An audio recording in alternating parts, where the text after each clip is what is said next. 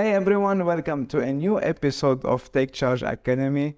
Unfortunately, this is gonna be the last episode, but we have amazing news for you. Officially, the Take Charge Academy has been launched. Feel free to click on the website, see the schedule, book it for yourself, and join us in the academy. Dr. Anand, welcome back. Well, it's good to be back. We took a little break in between, it's but it's been a great while. to be back. It's I'm excited personally about the academy. I Same here. a massive We- difference. Already, I've been getting tons of messages in my Instagram. I want to join, how to do all of the stuff. Yeah, good. Uh, the feel has been so. The feel has been absolutely because I've been getting a lot of requests also, and I've been telling them the same thing. Come and be part of the academy. Take charge of your life, and so you can own your results, and it, it will 10x the pleasure that you get when you achieve those things. So the academy is going to do exactly. Hundred percent, doctor. From the discussion, I just want you to kind of like give us an idea. How would the calendar or the day of a successful real broker, uh, real estate broker looks like? Okay, the a, a successful broker, his day actually starts the previous evening. You don't want to be coming into the office in the morning. You are not carrying a clear. You don't have the clarity yet what you plan to do. So you cannot start your day with a sense of purpose. From my experience, it is at the end of the previous day that you sit down with your paper or your uh, tab, whatever you're using, but you need to plan out your entire day. You have the six, eight, ten hours that you're going to work the next day. You need them to be filled with paytime activity. The human mind works in a very uh, unique way. Our subconscious mind is where everything happens. All our fears, our beliefs, our successes, our programmings happen in the subconscious mind. When we go to sleep, our conscious mind shuts off for a good six to eight hours. Our mind stops. But the subconscious mind is constantly working. What we want to do is put into our subconscious mind from the previous evening itself what are the things I want to achieve in the following day. Now, even as we sleep, the subconscious mind is actually processing all that information and creating energy levels within us that when we wake up in the morning, you wake up energized and your mind is already focused on what you want to achieve. So you get out of bed focused, you're driving into work and you're already focused. You will hit the ground running. You don't want to be waking up not knowing what you want to do during the day, driving without a clue how your day is going to look, and then you shape and form the day when you come into work. That's not how the successful people work. When they get out of the elevators and they're at their desk, they know exactly what they have to do the very first thing. So that's the first thing. It will then shape your attitude towards what you do during the day. I think a successful broker, their day starts early and it starts with discipline. While people who cannot respect time and who cannot come in early on, are actually telling themselves that I don't appreciate my own life. Those early hours that you have are the best time for you to clear your desk of any backlog, the admin that you need to do, any paperwork preparation for your day because there's no one in the office at that time. It's probably too early for you to be getting in contact with your clients. So push all your non pay time activities into those early hours. Finish it because psychologically, for most brokers, admin activities are not something that excites them. So they tend to avoid them and push them later during the day. So that when you are actually having to talk to clients, get onto the phone, generate your leads, you're doing your paperwork. That is non pay time activity. So push those into the early hours, finish it, get that off your head. You don't want it lingering at the back. This allows you then to free up your time to actually engage in pay time activity. Now, what is the pay time activity? It is the lead generation. It is the picking up of the phone and connecting with the clients. It is actually going out and conducting the viewings, meeting with clients and closing deals. That's what you want to be doing during the daytime. Reduce your breaks, reduce your lunchtime. Wi- A working lunch is enough. This is not your weekend, it is a weekday. The successful brokers, you won't find them chilling in a restaurant spending 90 minutes over a lunch because that 90 minutes over lunch is 90 minutes away from making money. So you need, I- would say a half hour lunch break is more than enough. You have the evening where you can relax. You don't need to relax during the day. Once I get into relaxing mode, the rest of my afternoon is lethargic. I get rusty and I'm not back with impact. The other thing successful brokers do is they have mapped out their paytime activity for the day and broken it by the hour. This keeps me on track. If I know I have to make, my plan is, let's say, to make 70 phone calls during the day. I know on an average how many calls I need to be making every single hour. But it's not about the hours. I then have to look at the most productive hours during my day for the calls and I funnel all the calls into those two to three hours. I will not do anything else during those two to three hours. I want to increase the ROI on my effort. Successful brokers also don't spend their time gossiping in the office. Negative energy participation is something that they do not encourage. So you wouldn't see them hanging around the water coolers downstairs, having cigarettes all day. Uh, you will actually see them putting their energy into what really matters. They're very evaluative in what they do. They're constantly learning. Every phone call, every meeting, they reflect what went wrong, what really worked for me. Did I get my plan A outcome? Did I get my plan B outcome? Mm. They already know by the end of the day if they are not on track what they should be doing, and that helps them for the planning for the next day. So you plan, you bring the right attitude, you focus on the paytime activity, you stay away from the negativity and the disruptions during the day, and you funnel and focus your paytime activities into the most relevant hours during the day. And at the end of the day, you're going to go home successful. Doctor, uh, following on what you said, there's a case that I used to go through it, and now I know lots of people go through it. It's like once they reach the office, you always have this group of agents that literally has nothing to do, and they just want to come over and talk about the most meaningless conversations and tell you about how their last night was. How to avoid them without looking that you are, I don't know, like uh, mean or you, you're egocentric or whatever that is. Like how to avoid them in the most polite way.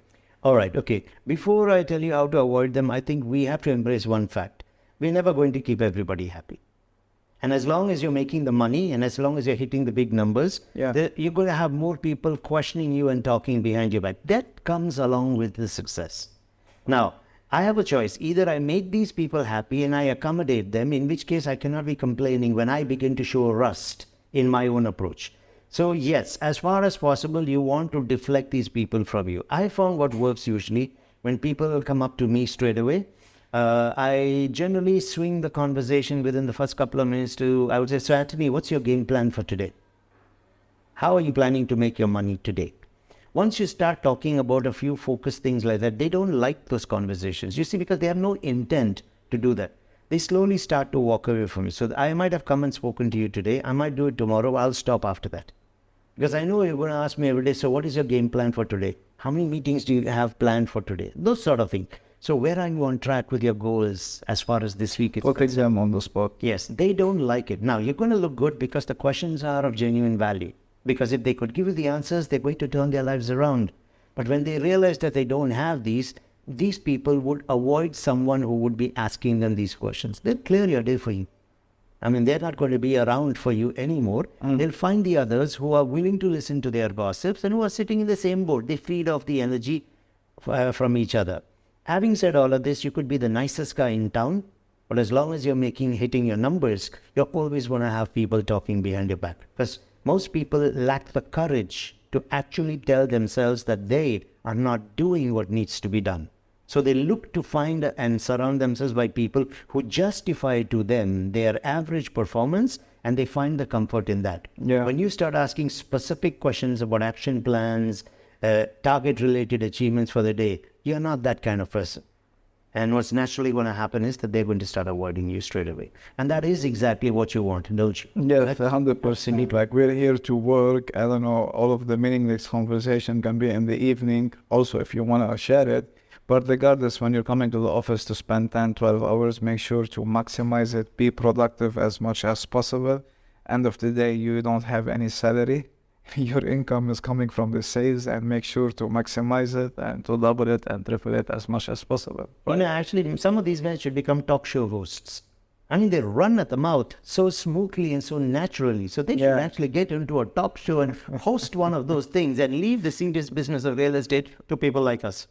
100%. Doctor, from uh, your point of view, and you are dealing with brokers on a daily basis, what areas you think they can, the brokers can change, can amplify, can, can make it better? Okay. there's one area which I see standing out with almost all the brokers I meet. Uh, it's an area that they need to focus on, but I don't see them focusing on it.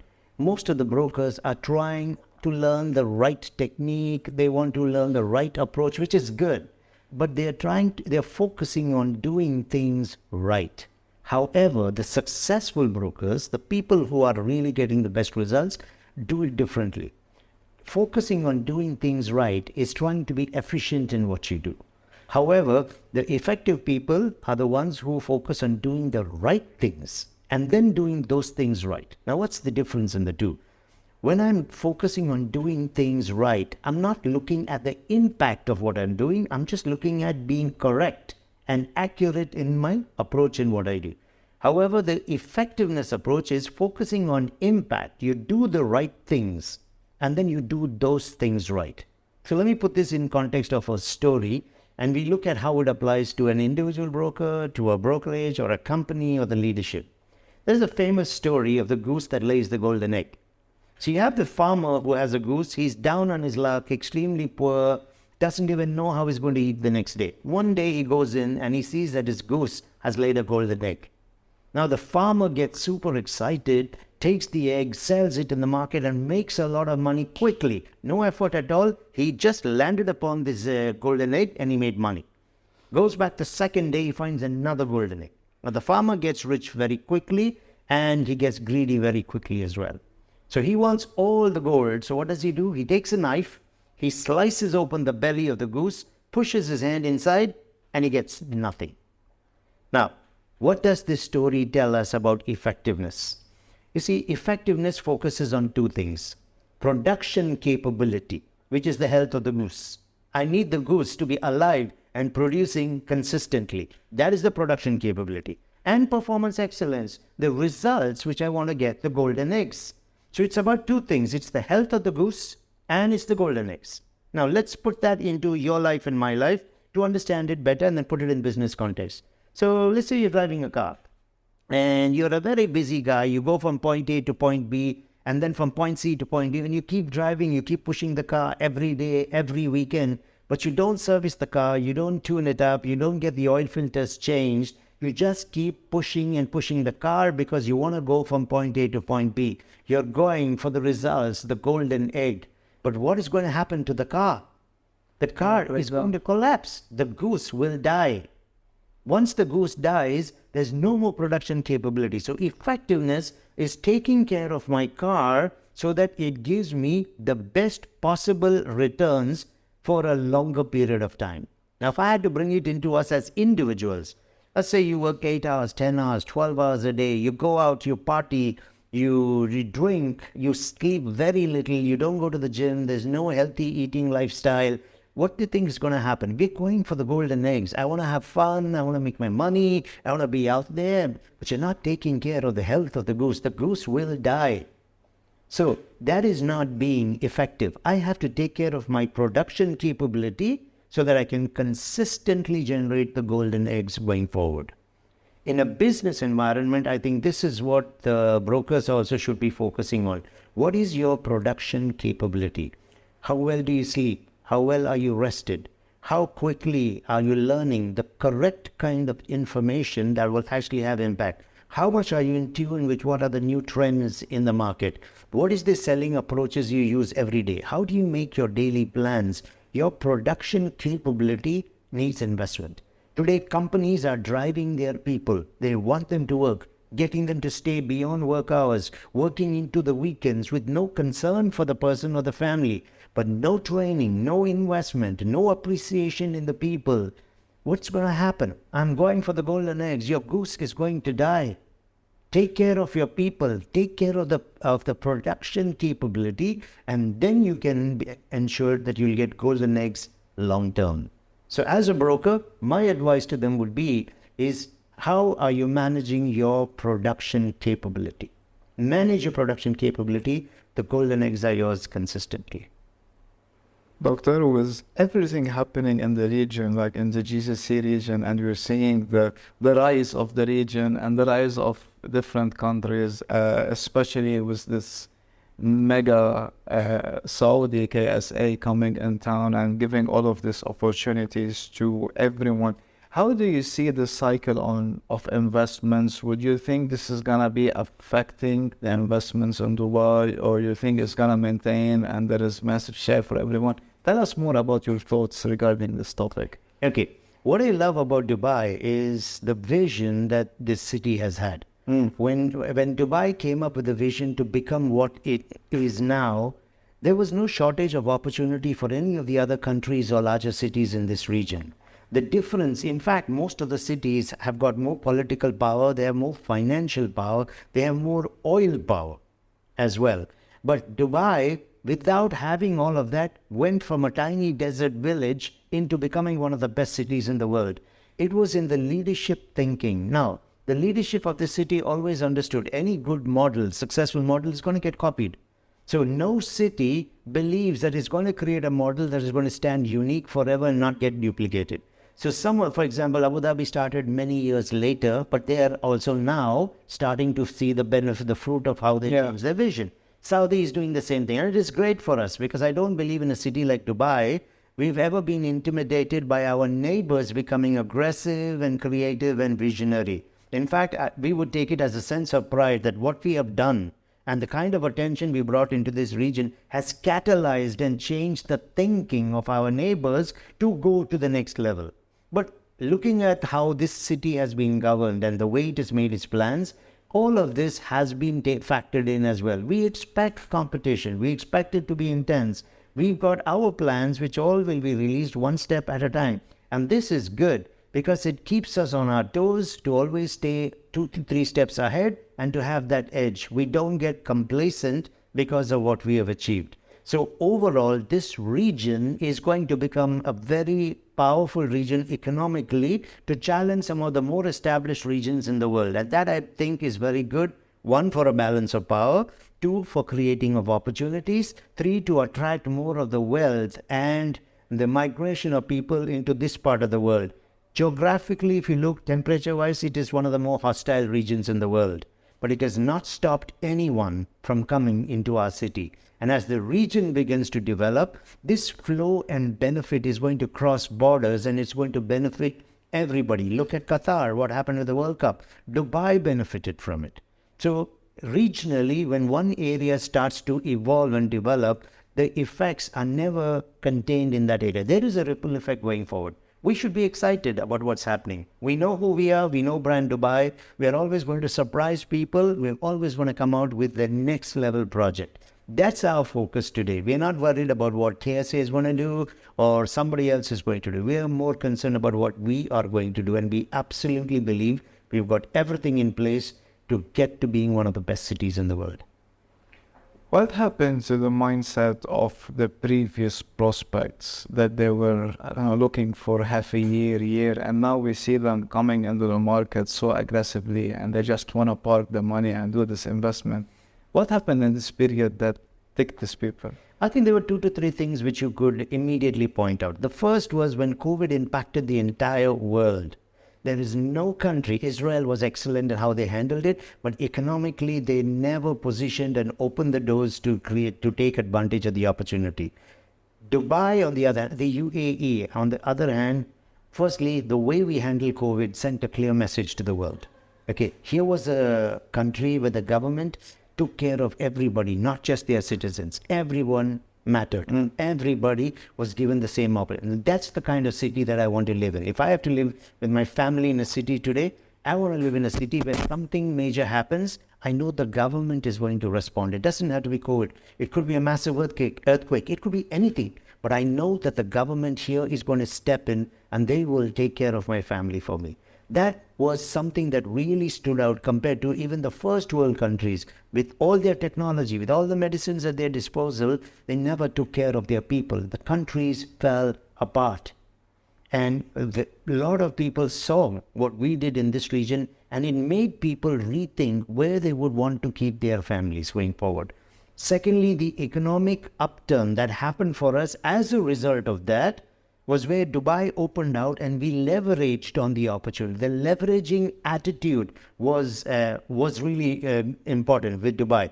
We saw how we could leverage on the opportunity, and when people were waiting for some more time, we went ahead and with open arms we welcomed the world. That was one thing.